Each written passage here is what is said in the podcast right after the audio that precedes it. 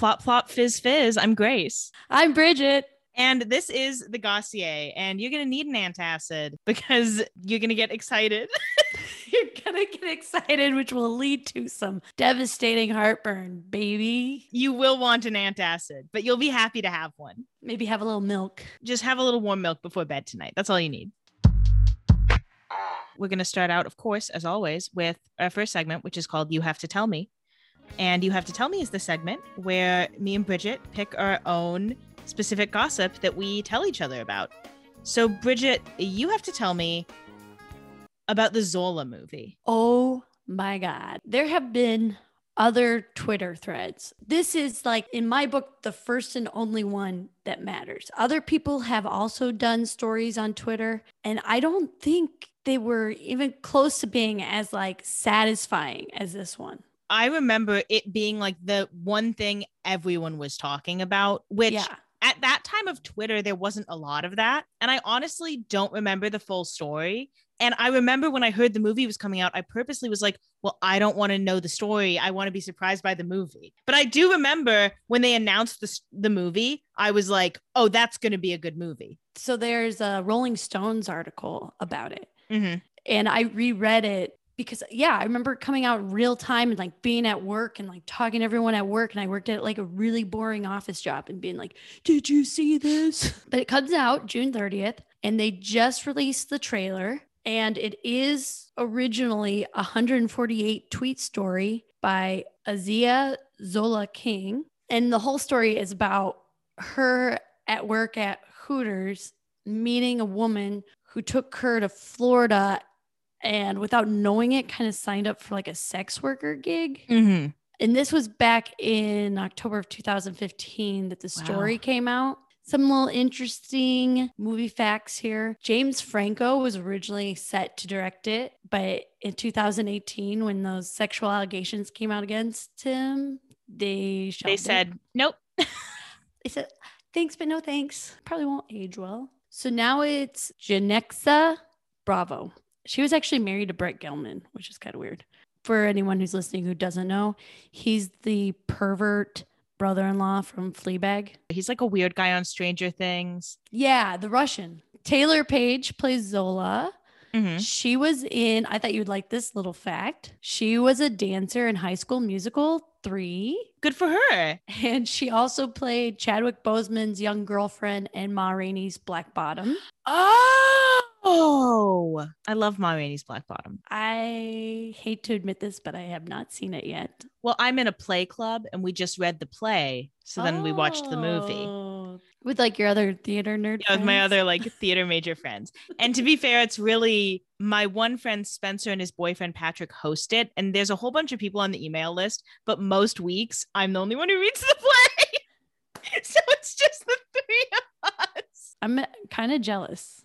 It's cute. It's fun. And then Riley Keough plays Stephanie, who in the Twitter threads and the Rolling Stones article, her name's Jessica. hmm Now, Riley Keough, do you know who her famous mother is?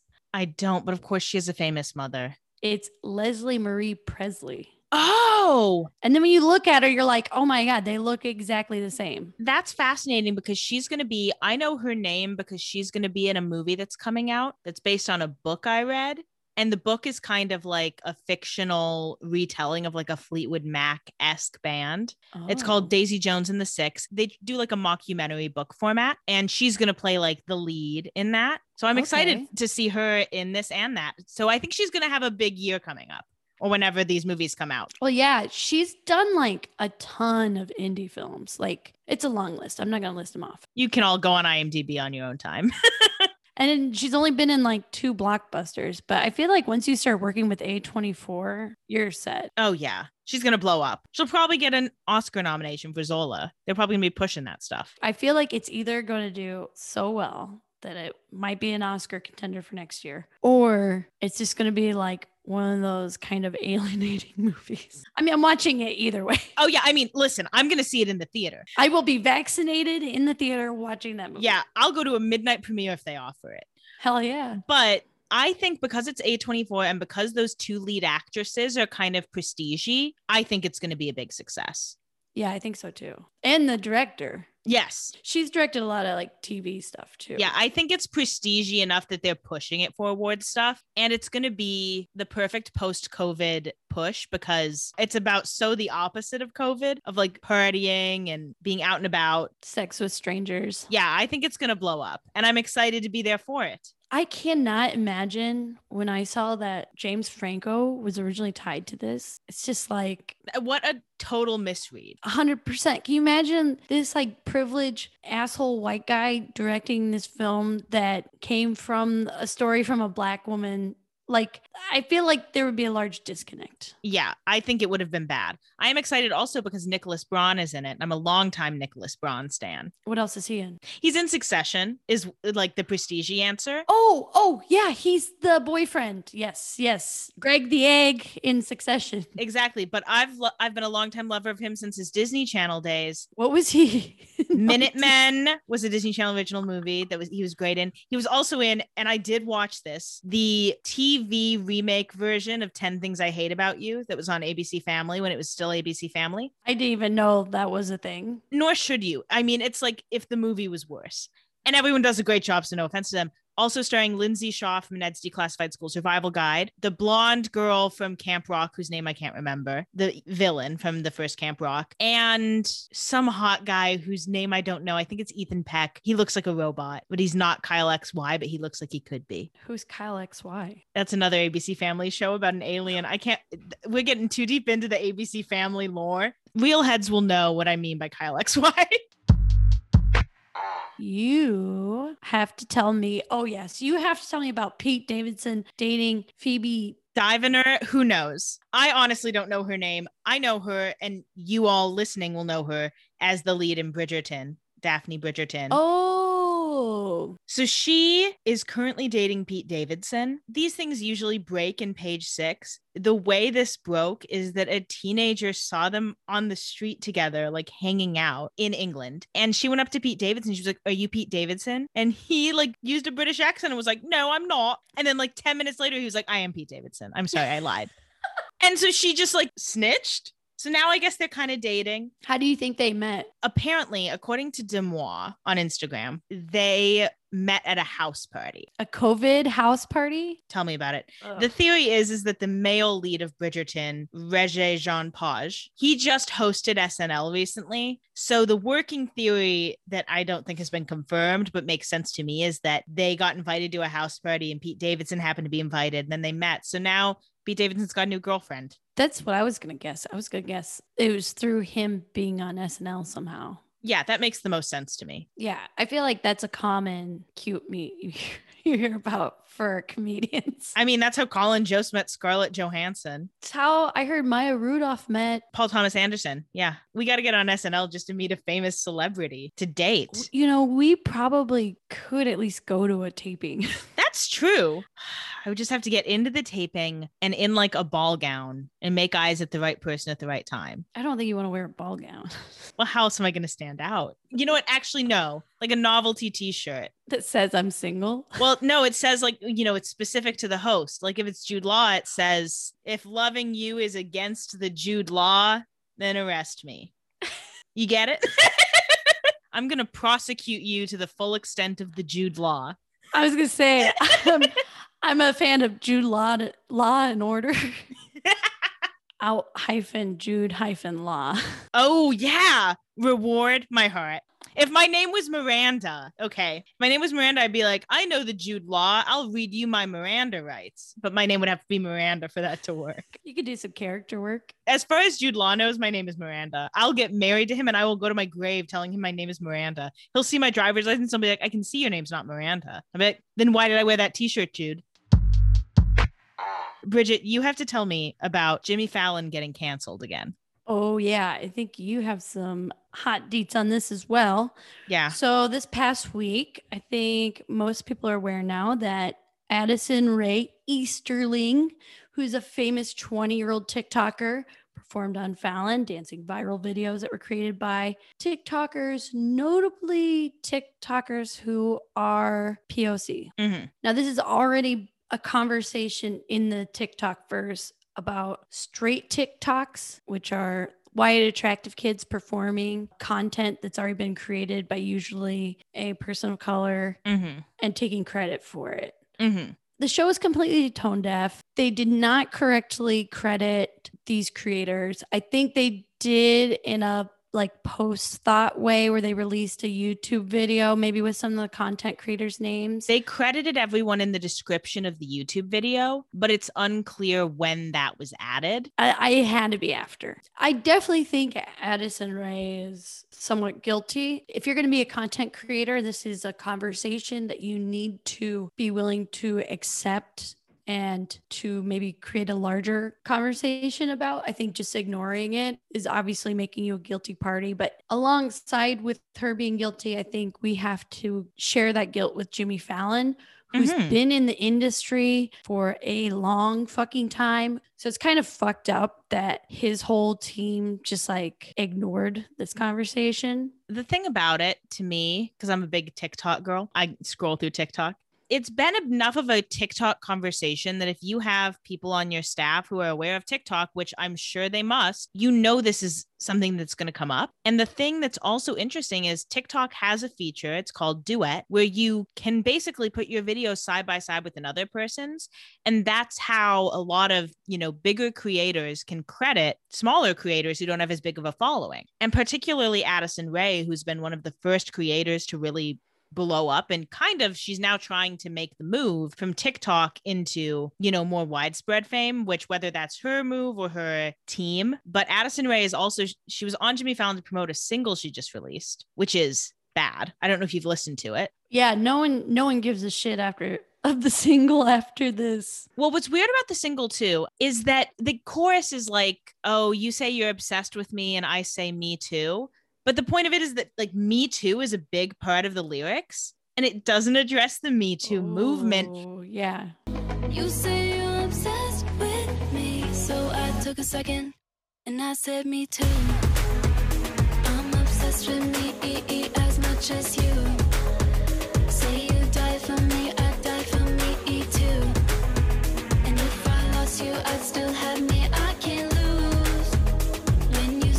Say you're obsessed with me, me too. And she's also going to be in they're doing a She's All That remake that's called He's All That and she's going to be in that. So it's I'm curious to see how her fame is going to change from now until then and how we will receive her in that movie. I think that movie is gonna bomb. Oh, totally. Will I see it in theaters? Absolutely. I won't go to a midnight premiere. it's not the Zola movie. you can report back because I think a lot of us are planning on not seeing. Mm-hmm. Yeah, and as you should. But also, she made a statement. So let me read the statement. I think that we're all credited in the original YouTube posting, but it's kind of hard to credit during the show. But they know I love them so much. And I mean, I support all of them so much. And hopefully, one day we can all meet up and dance together. To play Addison Rae advocate. And I'm not an Addison Rae advocate, but calling this a statement is a little unfair to her because really it was she was talking to some TMZ guy on the street. It wasn't an official statement. But also, on the other side of that, she should have released a more official statement. She should have not talked to the TMZ guy if she didn't have a Yes. prepared statement. If I'm her publicist, Yes. I'm hitting her today. Yes. I mean, there's obviously a lot of issues with that statement. Number one, you wrote the name of the dance on the poster board.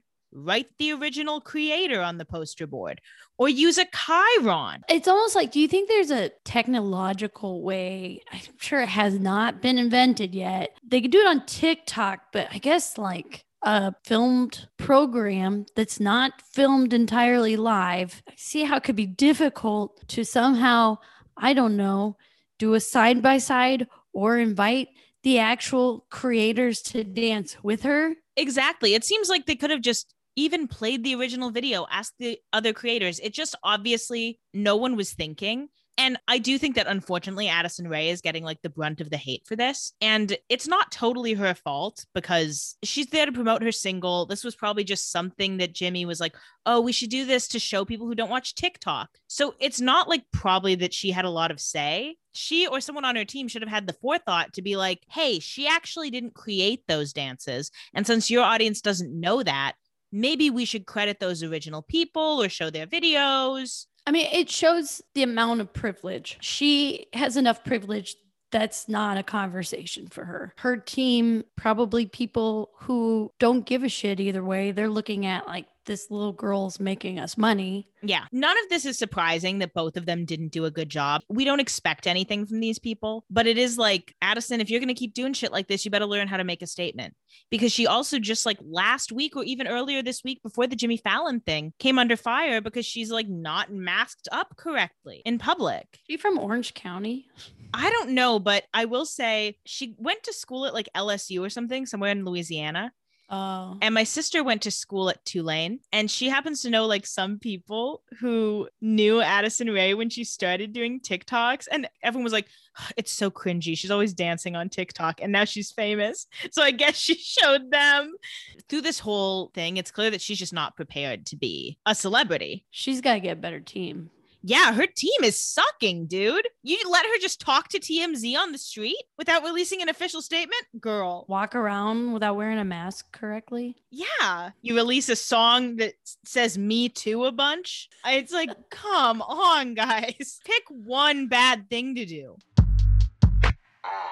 You have to tell me about Burnapalooza. Okay, so this is a personal piece of gossip. So my mom loves to burn things. So we have a fire pit. She has a fire pit in her backyard. And my sister goes over to my mom's house for Sunday dinner every week. And they'll text me if there's something going on at Sunday dinner because I don't go every week. And I always know it's a fun Sunday dinner when there's a fire and they're burning stuff. So my mom had this idea as we were all getting our vaccinations. She was like, you know what? We should do a thing called Burnapalooza where we just all bring a bunch of stuff and we burn it. And there's like a prize for whoever burns the coolest thing. So this was our first official Burnapalooza. This was last weekend. It was a roaring success. It's great to hear your mom once have a Burnapalooza in a place where fires are the greatest source of damage. It's contained in the fire pit. Just want to stress Grace is being safe. Yes, I'm being safe, I promise. And we had a rule if you go to the emergency room, you're going alone. Okay. If you get Oh. burnt, that's on you, baby. We're not all going to a hospital during a pandemic. But it was a roaring success. One option for Burnapalooza is bringing something that's like meaningful that you want to burn and leave behind. So, of course, a couple of us burned some some of our masks, you know, saying goodbye, COVID, go up in flames. Bye. I burned a deck of tarot cards because I got a new deck of tarot cards. Oh. So I oh. passed out tarot cards so everyone could see which tarot card they were burning. So we did a little tarot reading and then burn. And then my mom's boyfriend Mark did his theme was balls. So he burned a bunch of different balls. And the best one was a basketball, which exploded. Yeah, I bet. It was cool, but very safe. Sure. Yeah, I believe you. I didn't win Burnapalooza because my mom was judging. So she gave it to her boyfriend. She's biased, but I get it. He brought the basketball. It's a good choice. Did you film it? Oh, yeah, we filmed it. Did you have the basketball on film? Yes. Yeah, that'll be going on the Instagram. Well, I'm very happy for you. It sounds like you guys had a good cleanse. We did. It was very fun. I love a fire. Love a good fire. All right, Bridget, you have to tell me about Matt Gaetz. It's a downer because he's disgusting, Yeah. but it's validating because we all knew he was disgusting and we just needed like the proof, you know? Yeah. Besides, you know, hanging out with Holocaust deniers and voting terribly, especially he voted against human trafficking laws. It's like, what the fuck? Some of these Republicans, I think they're just phone, they're just not even paying attention. They're like, I know this is a Democrat bill. I got to vote against it. It's like, dude, Yeah. Oh, yeah. That's their whole thing. And you know what? I'm not a big fan of the Democrats either, but Jesus Christ, I do believe in taking care of people. So, some things to point out about this Gaetz is a Florida man. Naturally. It says that in his Twitter bio. I am Florida man. He told us who he was. He told us exactly what he was going to do. Yeah, this guy's feathers were out there. And if you don't know who Matt Gaetz is, you're listening to this. Um, he is a member of the House. He's a Republican. He represents Florida. He loves Trump. He's an absolute freak. The New York Times came out with this article saying that the Department of Justice is investigating And what they are investigating is a relationship he had with a 17 year old girl in 2019. Now, what they're trying to determine is if Gaetz broke sex trafficking laws by paying for the girl to travel with him. Mm. So they don't really have proof that he necessarily paid her for any sex. But if you pay for anything of value and have a relationship with a minor, it could be considered sex trafficking. I didn't know that. Yeah. So like anything from like paying for her travel, paying for meals, paying for cigarettes, all of that. So if he like bought her McDonald's one time, that's enough. Yeah. Now he claims he's being extorted and created this Sure. like very convoluted story about how he's being extorted. He like claims that this happened to him at the end of March, that someone came to him demanding money and he went to his daddy and his daddy advised him to go to the FBI. But here's the thing, this case opened up when Barr was the attorney general. Mm. So, like, they've known about this problem for a while. And his friend, Joel Greenberg, who is an Orlando guy, he got indicted last summer for sex trafficking. And he's actually pals with Gaetz. It's on their social media. There's a picture of them together. So, since this story broke, it's also broke that there's Cash App receipts and text messages from Gaetz to women. So he's definitely paying for sex and he's been showing lawmakers pictures of nude women that he claims to have slept with. Yeah. And he also tried to get Tucker Carlson involved. So he went on Fox News, you know, to try like clear up his name. Yeah. And so he's like, Remember how you met this young woman and we just had like dinner together? And Tucker Carlson's like, I don't. He's like, no, I d- don't. I don't remember that, Matt. And the rumor is like Tucker Carlson just like lost his fucking mind, like behind the scenes. That is hysterical. He said, if I'm going down, you're all coming with me. Yeah. There's a lot to unpack here. First of all, totally gross. Second of all, it's so funny to me that he's spinning it as like, oh, well, I was extorted because it's like, you're not saying you didn't do it then. You're just saying that someone's like extorting you for it, if I'm understanding correctly. It's a very, I'm trying to think about how to say this intellectually without going too deep into the story because I didn't even go that deep in the story because I knew it was convoluted. So I was like, I don't even want to. So essentially, like, there was a government agent in Iran. Sure. and whatever mission he was on, his family and the agents. So his agency believes that he is dead, Uh huh. and they told his family that. Now there might be doubts or whatever for whatever reason. Sure. He's trying to say, send us money to protect this guy, or otherwise we'll go and say you're having this affair with uh, a 17 year old. And I'm sure missing the weird details, but like that's basically the story you come up with after the New York Times says, hey, you're diddling girls for money. Matt Gaetz has the same team as Addison Rae. He doesn't have a good statement. Oh, they said, fuck, both in one week? We're running out of statements here. You're on your own. They're like, Addison, we can't give you a statement. We're talking to the New York Times. Go talk to a guy on the sidewalk. Tell them you were extorted. Yeah. And she's like, wait, I wasn't extorted. Matt was extorted. And, he, and he's like, why did you give me a statement about TikTok? That's why their statements are bad. yes, yes. Mystery solved. You have to tell me. Oh, about Regé Jean Page not returning for season two of Bridgerton.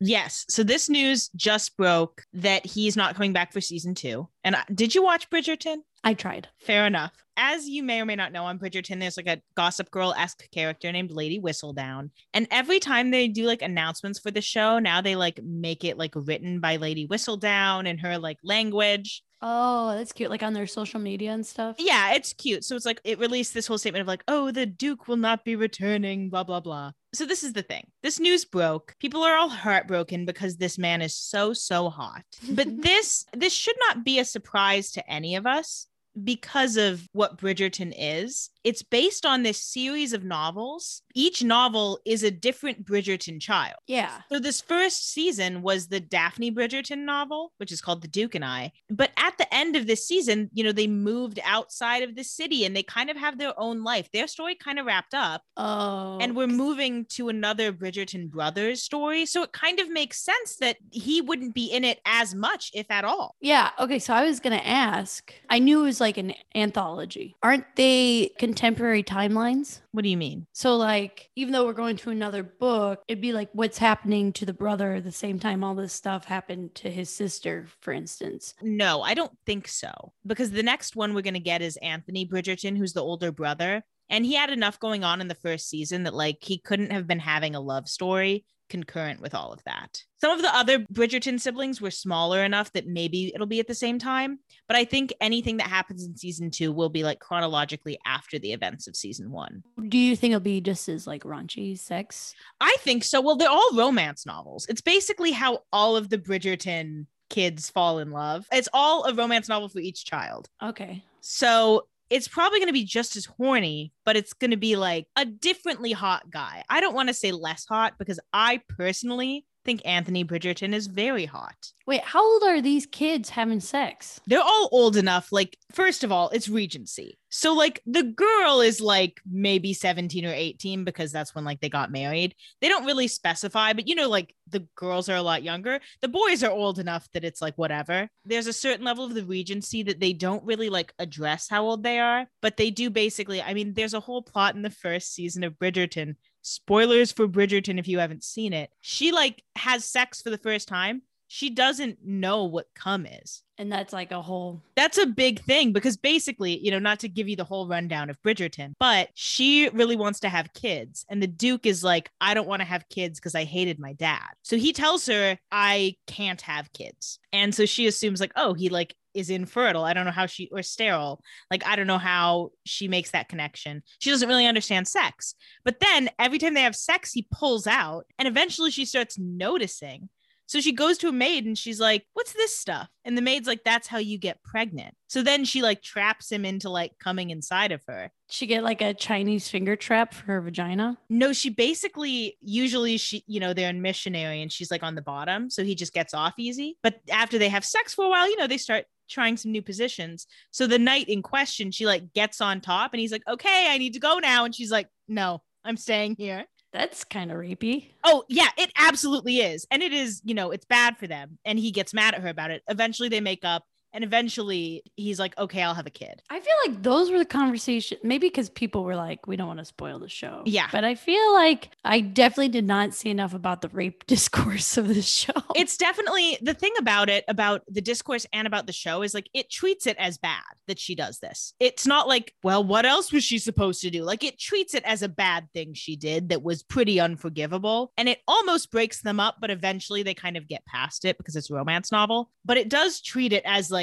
oh, that's not good. oh, that's wild. all this to say at the end of the season he like comes to terms with his relationship with his father and she like accepts that maybe he can't be ready at the same timeline like they kind of whatever resolve their issues and then it ends with them having a baby it all takes place in like one town square basically with all these families and so they move to like the country home as many people do when they get married so like it was always going to be clear to me if the next season is Anthony Bridgerton's season, the Duke's just not going to be in it as much. So I guess everyone's now surprised that he's not going to be in it at all. But he's been like, you know, making the rounds, doing appearances. He's obviously the breakout star. He did SNL. He's booking. Oh, yeah, definitely. I thought maybe he wasn't returning just because he probably booked something bigger and better. It could be that they were like, oh, we'd love to have you for a couple episodes. And he was like, no. And he's easy enough to write out because he's not a main character. Would you, as an actress, you're an actress, would you want to be stuck on the sex show or would you want to be, you want to like get out of the sex show arena? I wouldn't be mad being on the sex show, but if I'm going to be like a secondary character, because he's never going to be the lead of it again. Yeah. Everyone else is going to have their time to shine. He's probably hit his peak with it. I think if time permitted me to, sure, I would go and make a couple appearances. That's what people love from me. But like if I was getting offers, yeah, my fans would need me back. My fans would need me definitely. See how quickly I fall into this mindset? I'm like, well, my fans would want to see me on Bridgerton, of course. So I would, of course, do. But like, if I was getting offered what I assume he's getting offered and like my schedule couldn't do it, I'd be like, you don't need me. Yeah, my fans will find me. But he's not coming back. So people are kind of in mourning about it. Although, again, the writing was kind of on the wall. Bridget, you have to tell me about how New York legalized recreational weed. Yeah, baby. Welcome, New York, to the club that Grace and I already belonged to here in California. So not only did they legalize it, but they're going to also expunge all prior weed convictions. That's great. So New York is the fifth state to allow recreational weed. It could create up to 60,000 jobs, and it will probably take a year or two for recreational sales, despite being effective immediately. Oh, so it'll take a while. I felt like they said that about Chicago too. And then that happened pretty quick. Yeah, I felt like things happened pretty fast here too, but I guess we live in LA. There were a lot of dispensaries already Yeah. set up. So to set it up recreationally is not so bad. Well, and we had a weird transition, right? From like when I first moved here, it was medical. Yeah. So it was medical only, right? You had to have a, Yeah. a license or a, a doctor's note, essentially. hmm And then they switched it. You could do recreational. You just pay way more in taxes. I honestly don't know because I don't buy that much weed because I'm a cheapskate. There's really nothing else about it. I'm a cheapskate and a mooch, and dispensaries intimidate me. I don't mind because it's still less than what I was paying in college. The thing about me is I don't know much about weed. So I go to a dispensary and I'm like, can I just have like some gummies? Like they're like, what strain do you like? I'm like, I don't know. Just give me some gummies. Oh, I I've done so much reading. I'm like the person that's always like, let me tell you what to get. But I just feel like the dispensary people are so much cooler than me. And I like walk in and I'm like, hi, can I just have like a gummy bear, please? But are you the same way with bartenders? No, because I know what I'm talking about at the bar. I feel very cool at a bar because, you know, not for nothing. I'm not like other girls, okay? I order martinis. Unlike other girls. I mean, I'm half joking, but I'm I go up and order a martini. So they like know I know what I'm talking about a little more. So I don't feel like bartenders are cooler than me. I feel like I'm the same level as cool as bartenders. And maybe that's because I've worked in a bar. So like I know bartenders aren't cool. That is so true. Everyone, if you haven't figured this out yet, bartenders are not as hot as you think they are.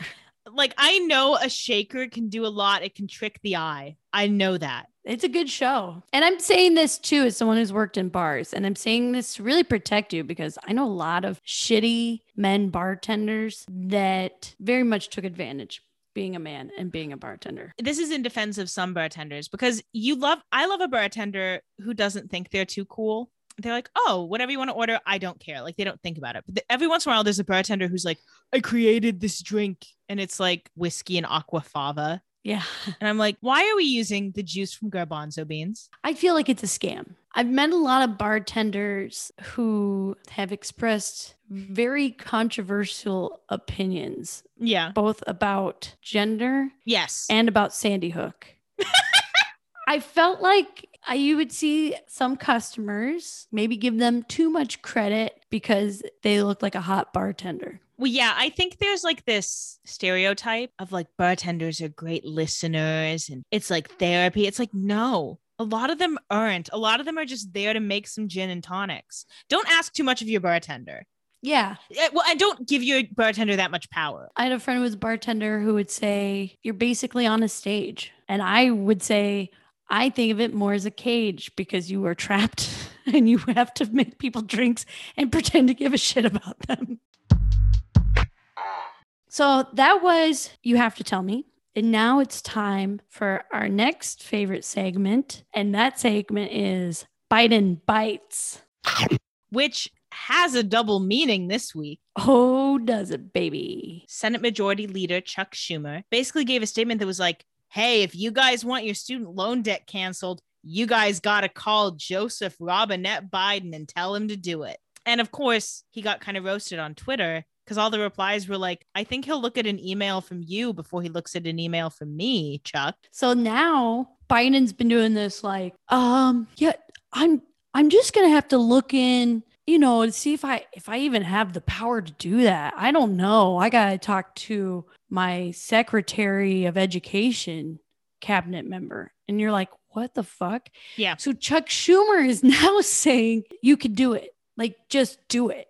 Just fucking do it. And I think that's so funny that Schumer is now, Schumer is known as being like the sugar daddy of the Senate. They have the money because they have all the donors. That's why AOC, for instance, maybe has kind of fallen in line a little more, a little bit more with the Democrats because they have been making it hard because they are the the literal ringleaders here. Yeah. So, like, if Chuck Schumer is telling Biden to do it, it's like, why the fuck aren't you doing it? Even more important than student loan debt is the drama that Major the dog is causing in the White House this week. It's it's been quite a week for Major Biden. I gotta say, the statements about the dog is great.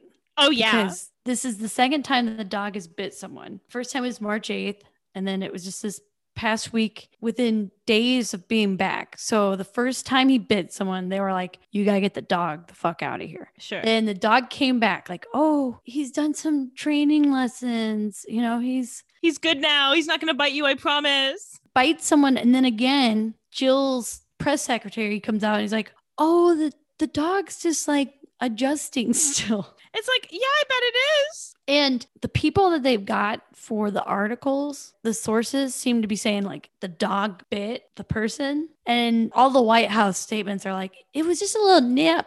It's just a little nip. All I have to say is Major Biden, welcome to the resistance.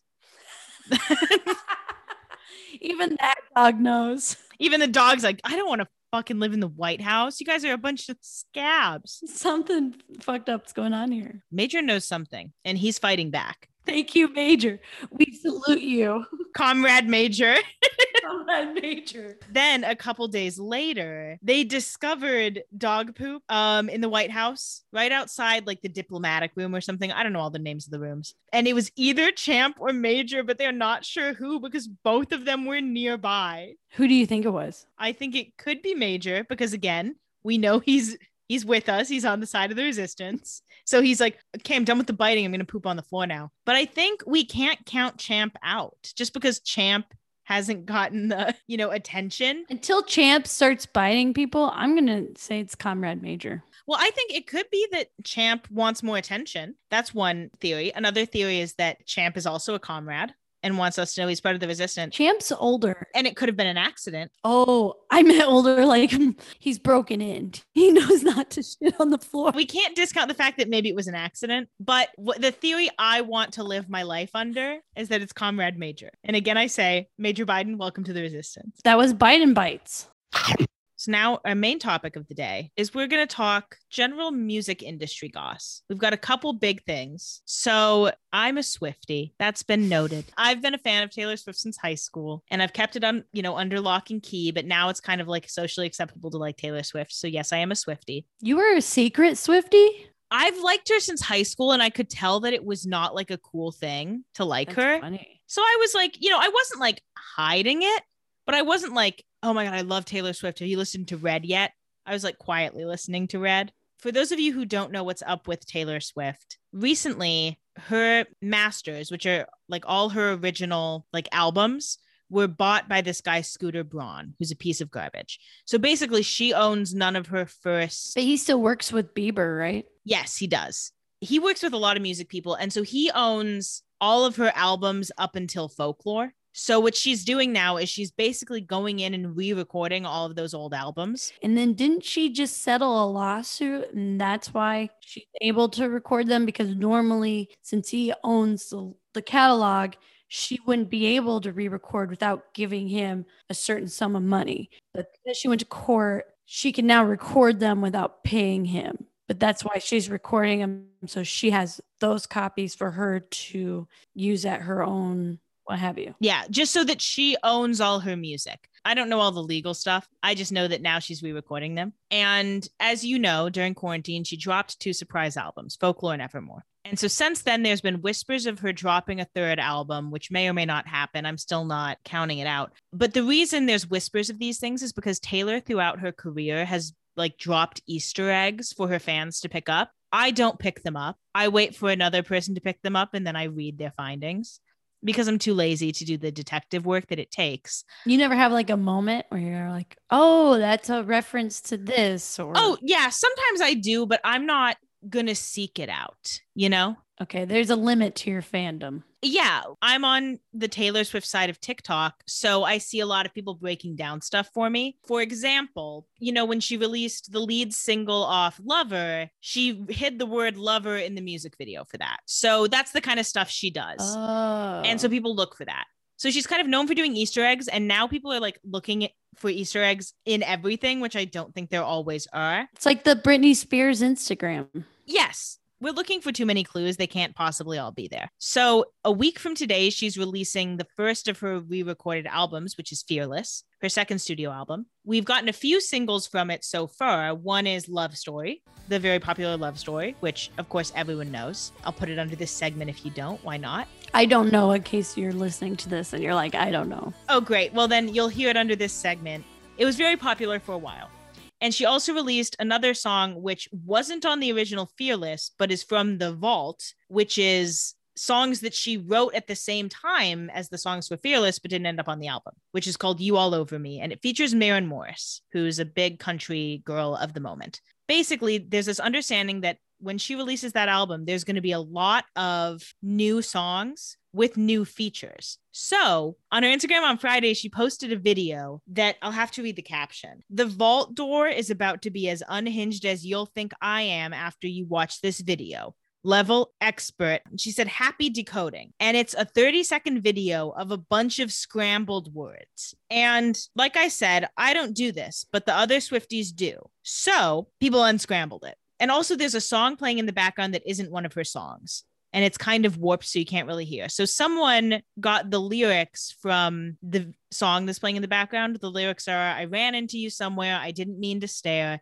I hope she's never like me. I'm sure she'll make you happy, whatever. But everyone also took the time to decode the words to find out the names of the songs that have been in the vault. And so the names of those Swifties are predicting are We Were Happy, That's When, Bye Bye Baby, Don't You, Mr. Perfectly Fine, and then You All Over Me, which we already have. But there's also people unscrambled the words Keith Urban. So they think Keith Urban's going to feature on one of them.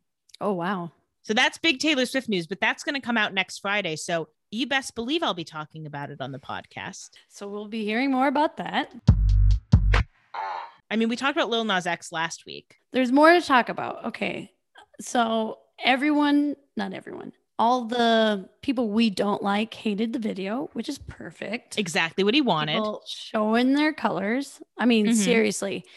I think we did talk a little bit about homophobia in the genres that he's messed around in. And as we talked about, like people did not hold back here. hmm So that's been wild. Then on top of that, so he's been working with this marketing company called Mischief, but it's M S C H F.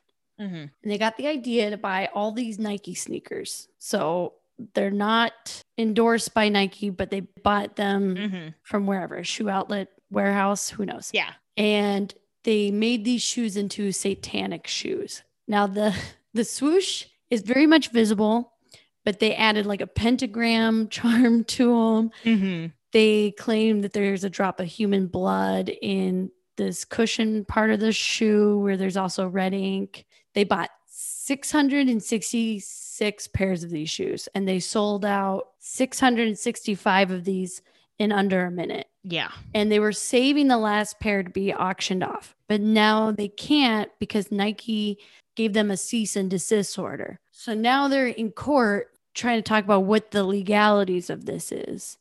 And it's very interesting because it's art. With the theme of, I think, this music conversation we're having is, you know, with Taylor Swift creating basically a crypto language with Swifties and Lil Nas making these shoes. Like musicians are having to create more than just an album to hmm sell more albums and to basically create a career. And- well and to stay relevant because you know you even think of like billie eilish has a very specific hairstyle which now she's colored her hair but it's like you have to have this certain presence that musicians haven't had to have before and especially because they're not touring right now Well, and I I think let's see, back in the day during Elvis, you did movies and you did music, mm-hmm. and back then the record labels didn't have the same amount of control. Mm-hmm. So there's probably more profit from touring and merch and Yeah. so on. And then as record labels became more in control, your money came from touring Mm-hmm. because the labels would take so much of the actual album. Yeah. and merch.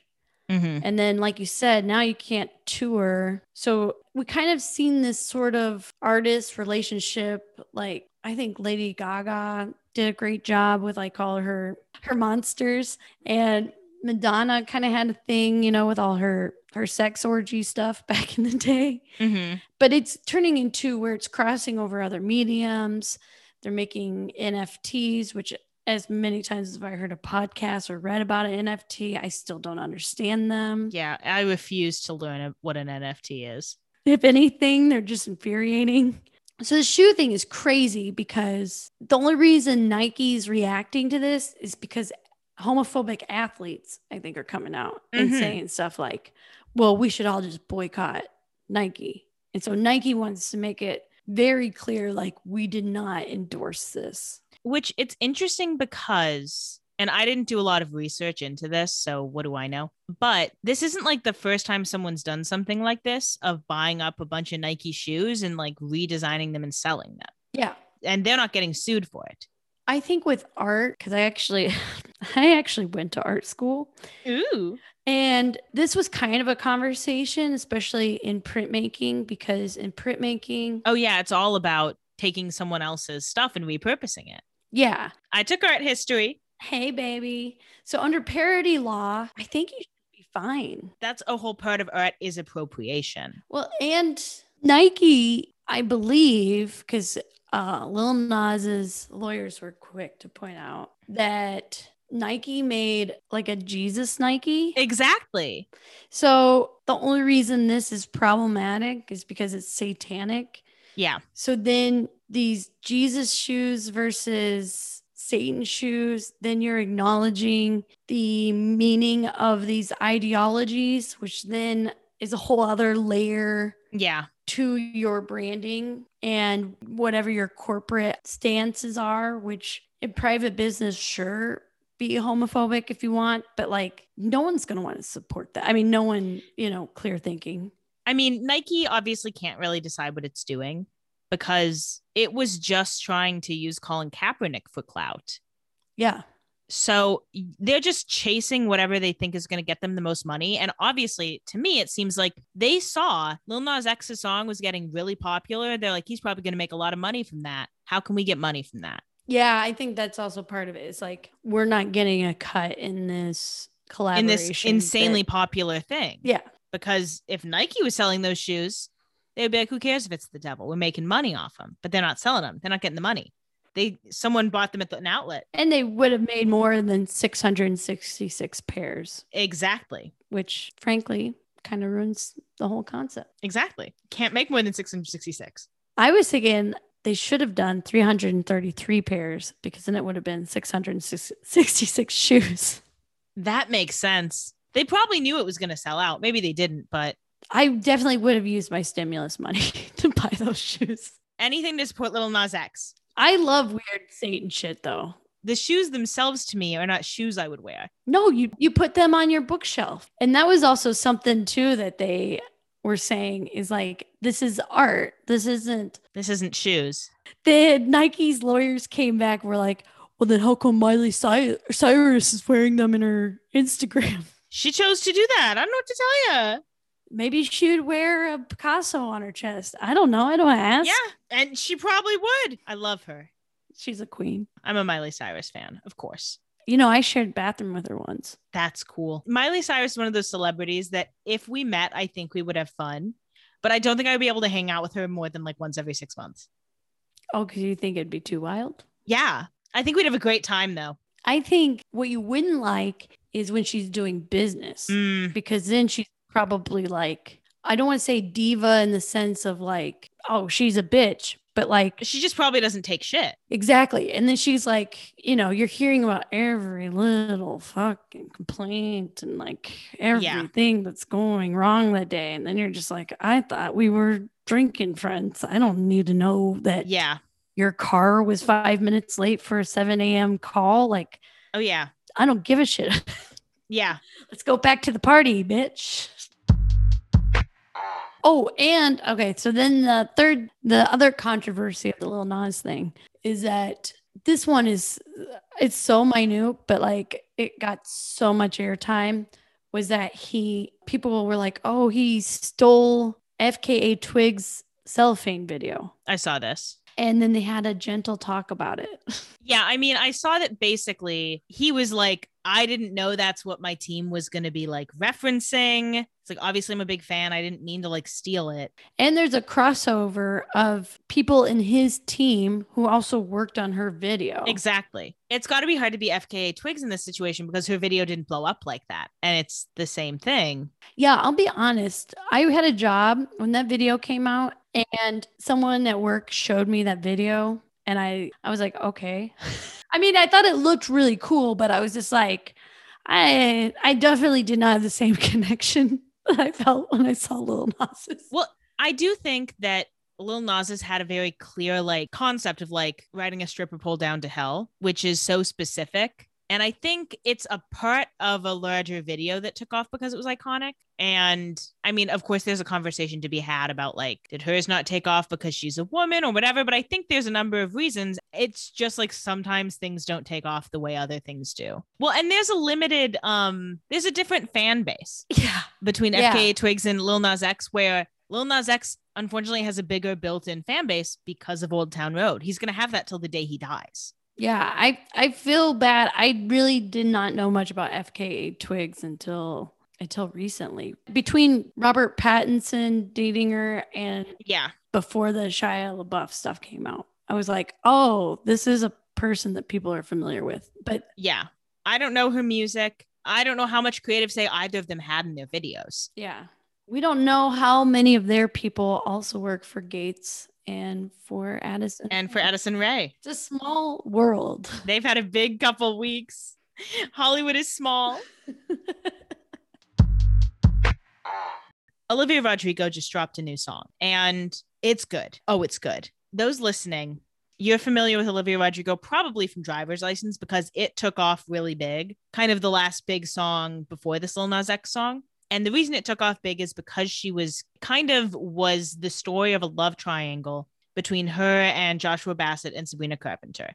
This is old news, the love triangle. I'm not going to rehash the whole love triangle because it takes a lot of time and you can see many great, very thorough YouTube videos that take you through the whole timeline. But the gist of it is Olivia Rodrigo and Joshua Bassett dated. She was 17. He didn't want to date her before she turned 18. And then before she turned 18, they kind of grew apart and he started dating Sabrina Carpenter. So it was just obviously what the takeaway is is that it was a sad breakup, but it was really no one's fault. It just didn't work out. Sometimes things don't work out. And that's kind of what driver's license is about. But the part of it that got play is the lyric, You're probably with that blonde girl who always made me doubt, which is about Sabrina Carpenter. I mean, it's as good as confirmed. Obviously, Olivia Rodrigo will never confirm that. Wait, was that lyric in driver's license or was it Driver's Okay, license. Yeah, yeah, yeah. so basically it got this play for being part of a love triangle and then joshua bassett and sabrina carpenter obviously got involved with their songs which just haven't taken off like driver's license because for one they're not as good because joshua bassett released a song that isn't about olivia that's called lie lie lie you can see why he released that the clickbait of it all but it's not about olivia and it's not his best song And Olivia is kind of uh, because of driver's license, even if the song Lie Lie Lie was about her, I feel like she's already won as like the little darling of the situation. she got out first with a song about heartbreak so it's going to be hard to switch someone over to your side Yeah.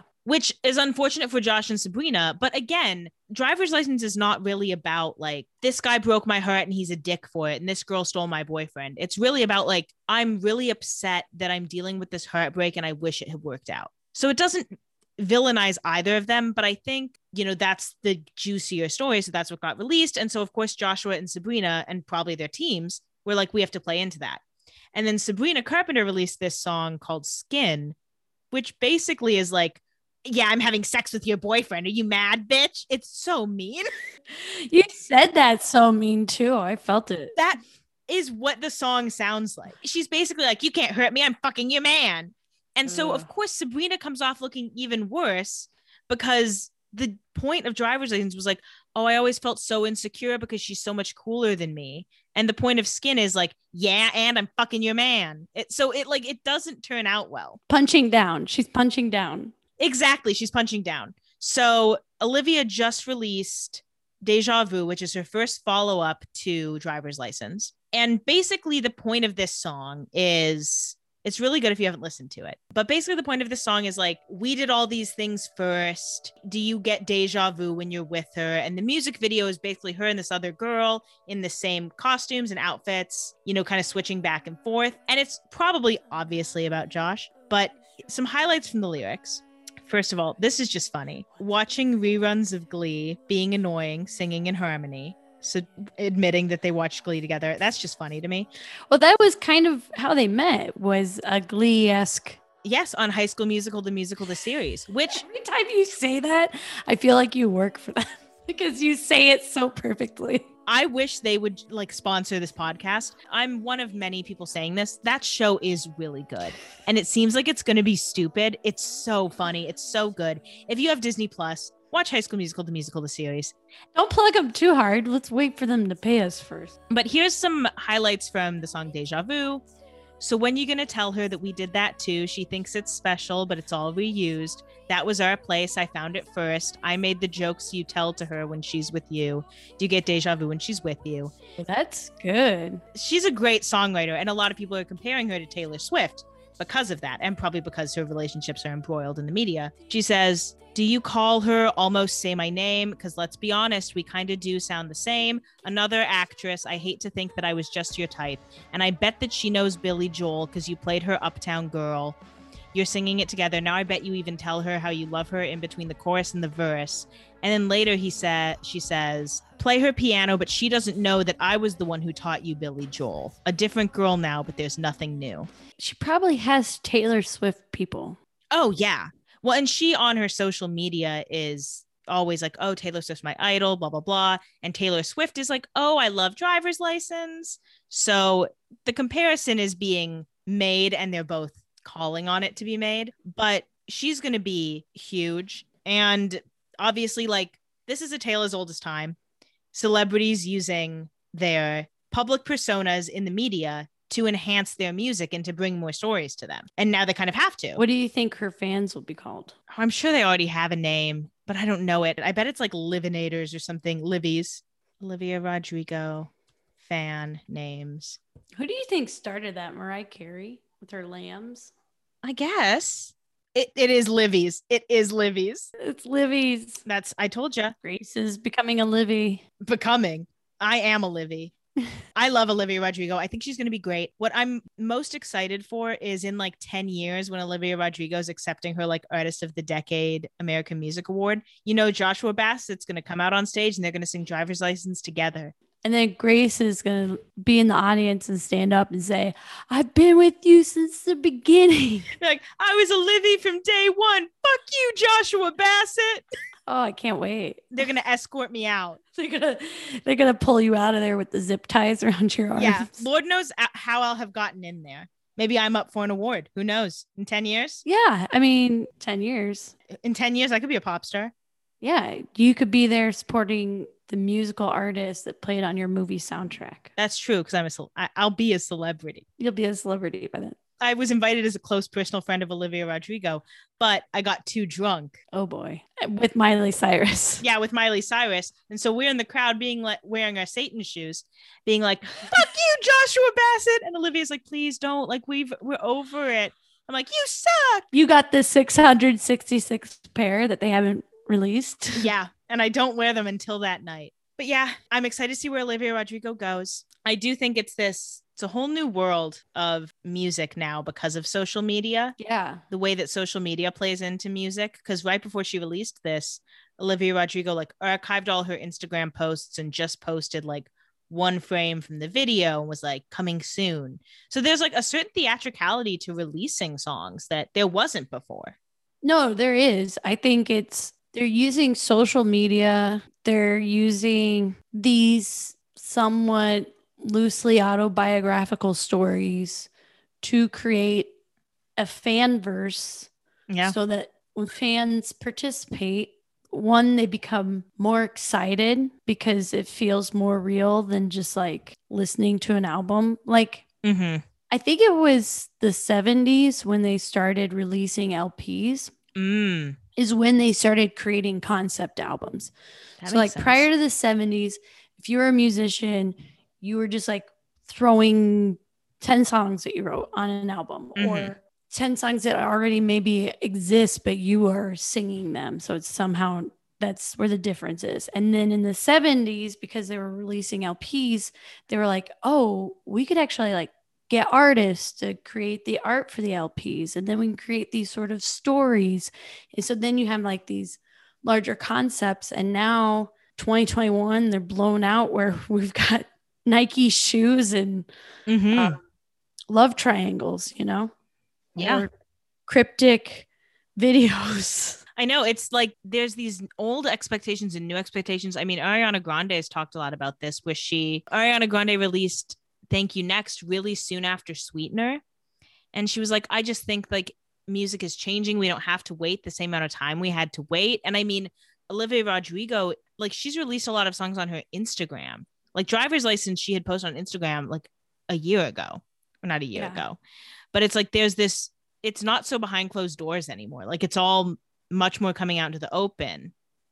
I think that's also the difference of who's pulling the strings. Yeah. Like Prince, Mm-hmm. that's why Prince changed his name. Like Prince wanted to release, like he was writing so many songs all the time. Mm-hmm. He wanted to release everything as they were coming Yeah. to him because he felt like that's the way his creativity works. Exactly. And the record labels were like, no, you have to do like a full tour and you have to sell like all this merch. Like you have to exist in this verse that you created before you move on to the next.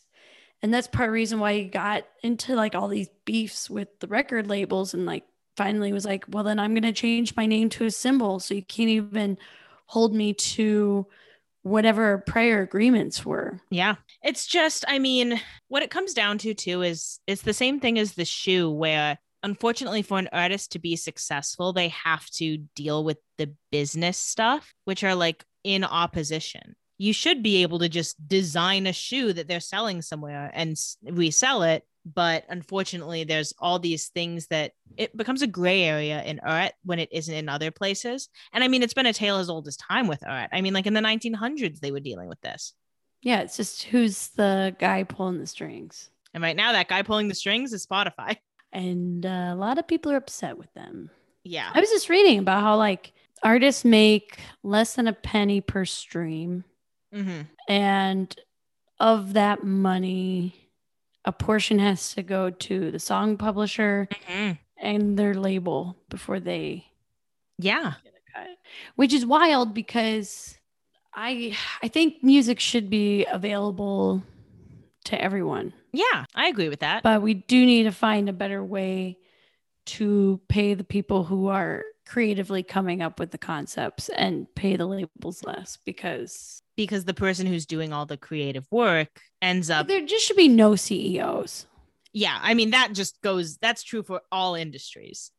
Like it really should be more of a co-op. Like if you're on a label, because I do think, you know, all the stuff the label does do for these people, hmm it's not like they are like, good luck. I mean, I think maybe in some cases, hmm but you know they pay for the studio they pay they pay up front to say here's x amount of money and now we're going to expect an album in x amount of time hmm so there is an investment yeah, it's not like they don't offer anything to the artists, but I think they have this, you know, this attitude of like, well, without us, you can't really do it. And that's just because they're the ones in charge. So it like becomes a snake eating its own tail. It's like, yeah, I can't do that without you because you're not letting me do that without you.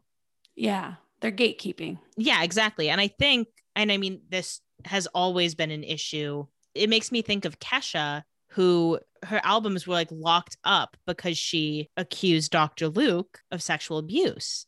yeah And it's like there's all these people defending him, and these artists have to like jump through hoops to get ownership of their material because that's the labels set it up that way.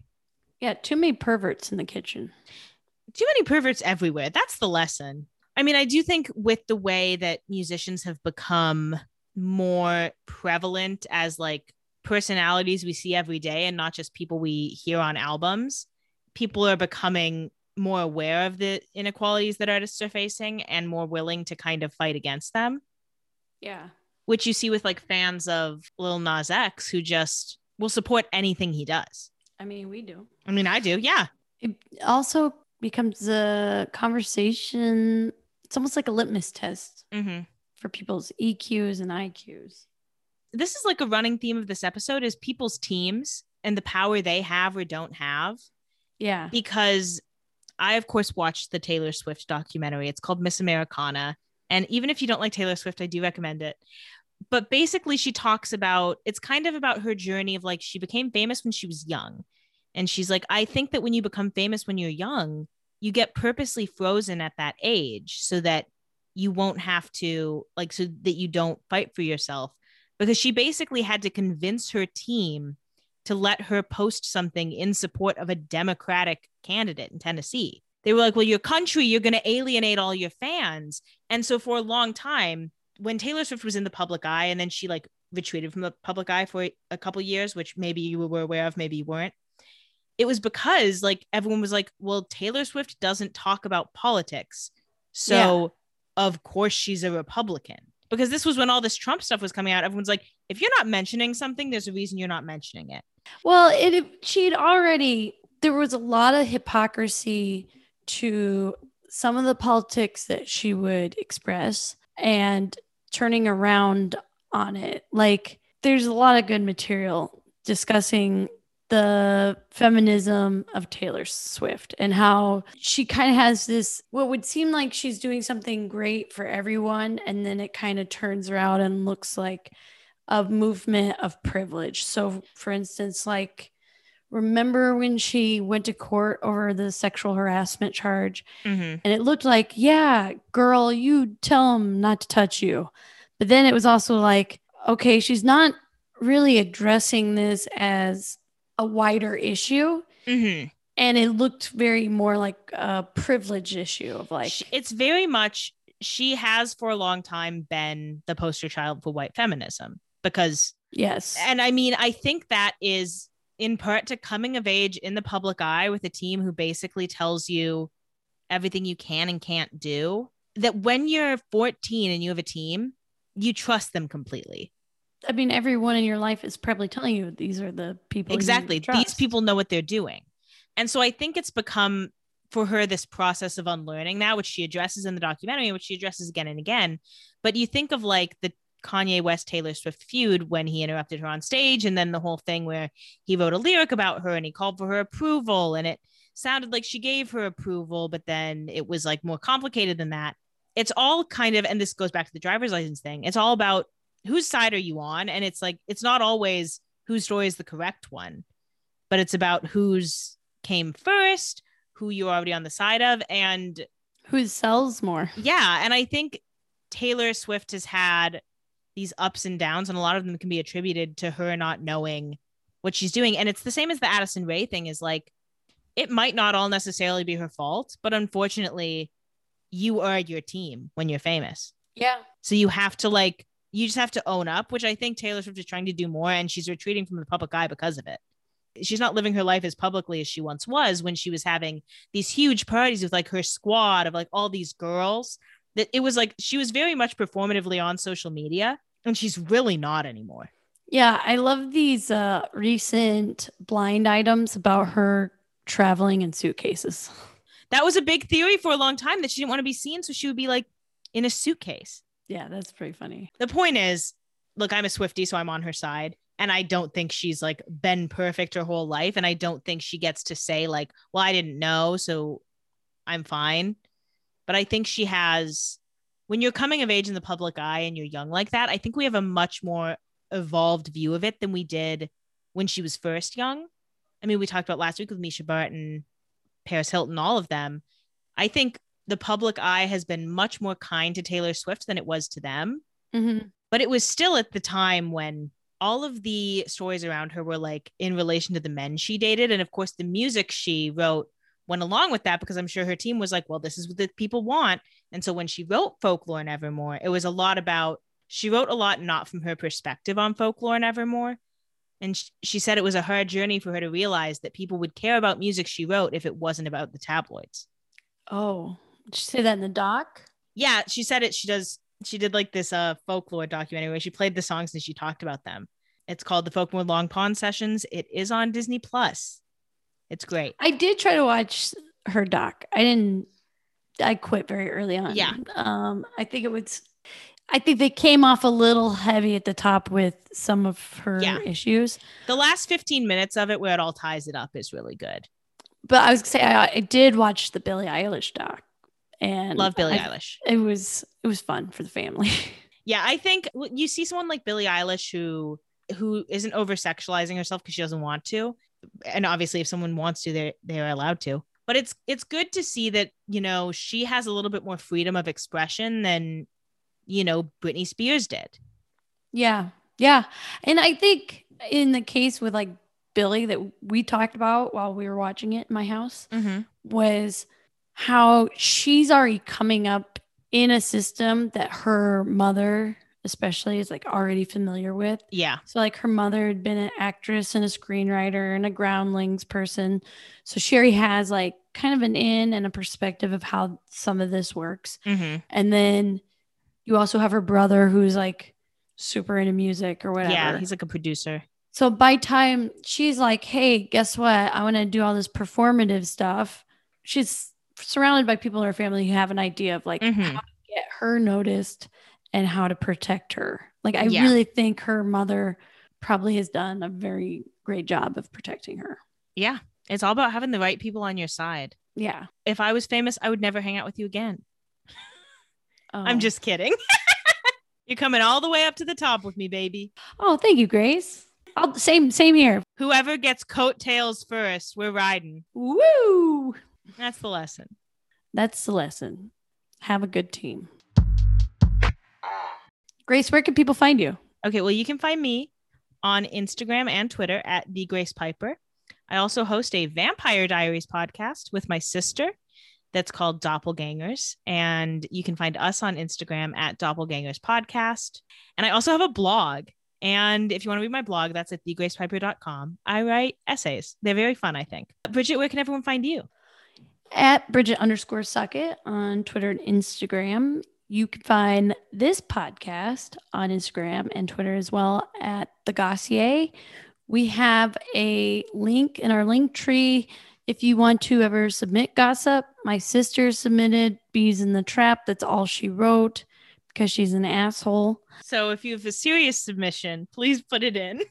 But if you put a joke one in, I will call you an asshole. And that's a good enough reason to submit something. There you go. And if for any reason you ever want to contact us, maybe we got the facts really wrong here and you feel like the sheet's not appropriate, you can email us thegossierpod at gmail.com. Absolutely. That's been today's episode with Gossier. Until next time, Enjoy your chamomile. yeah, enjoy your chamomile. Good luck with your heartburn. Bye. Bye.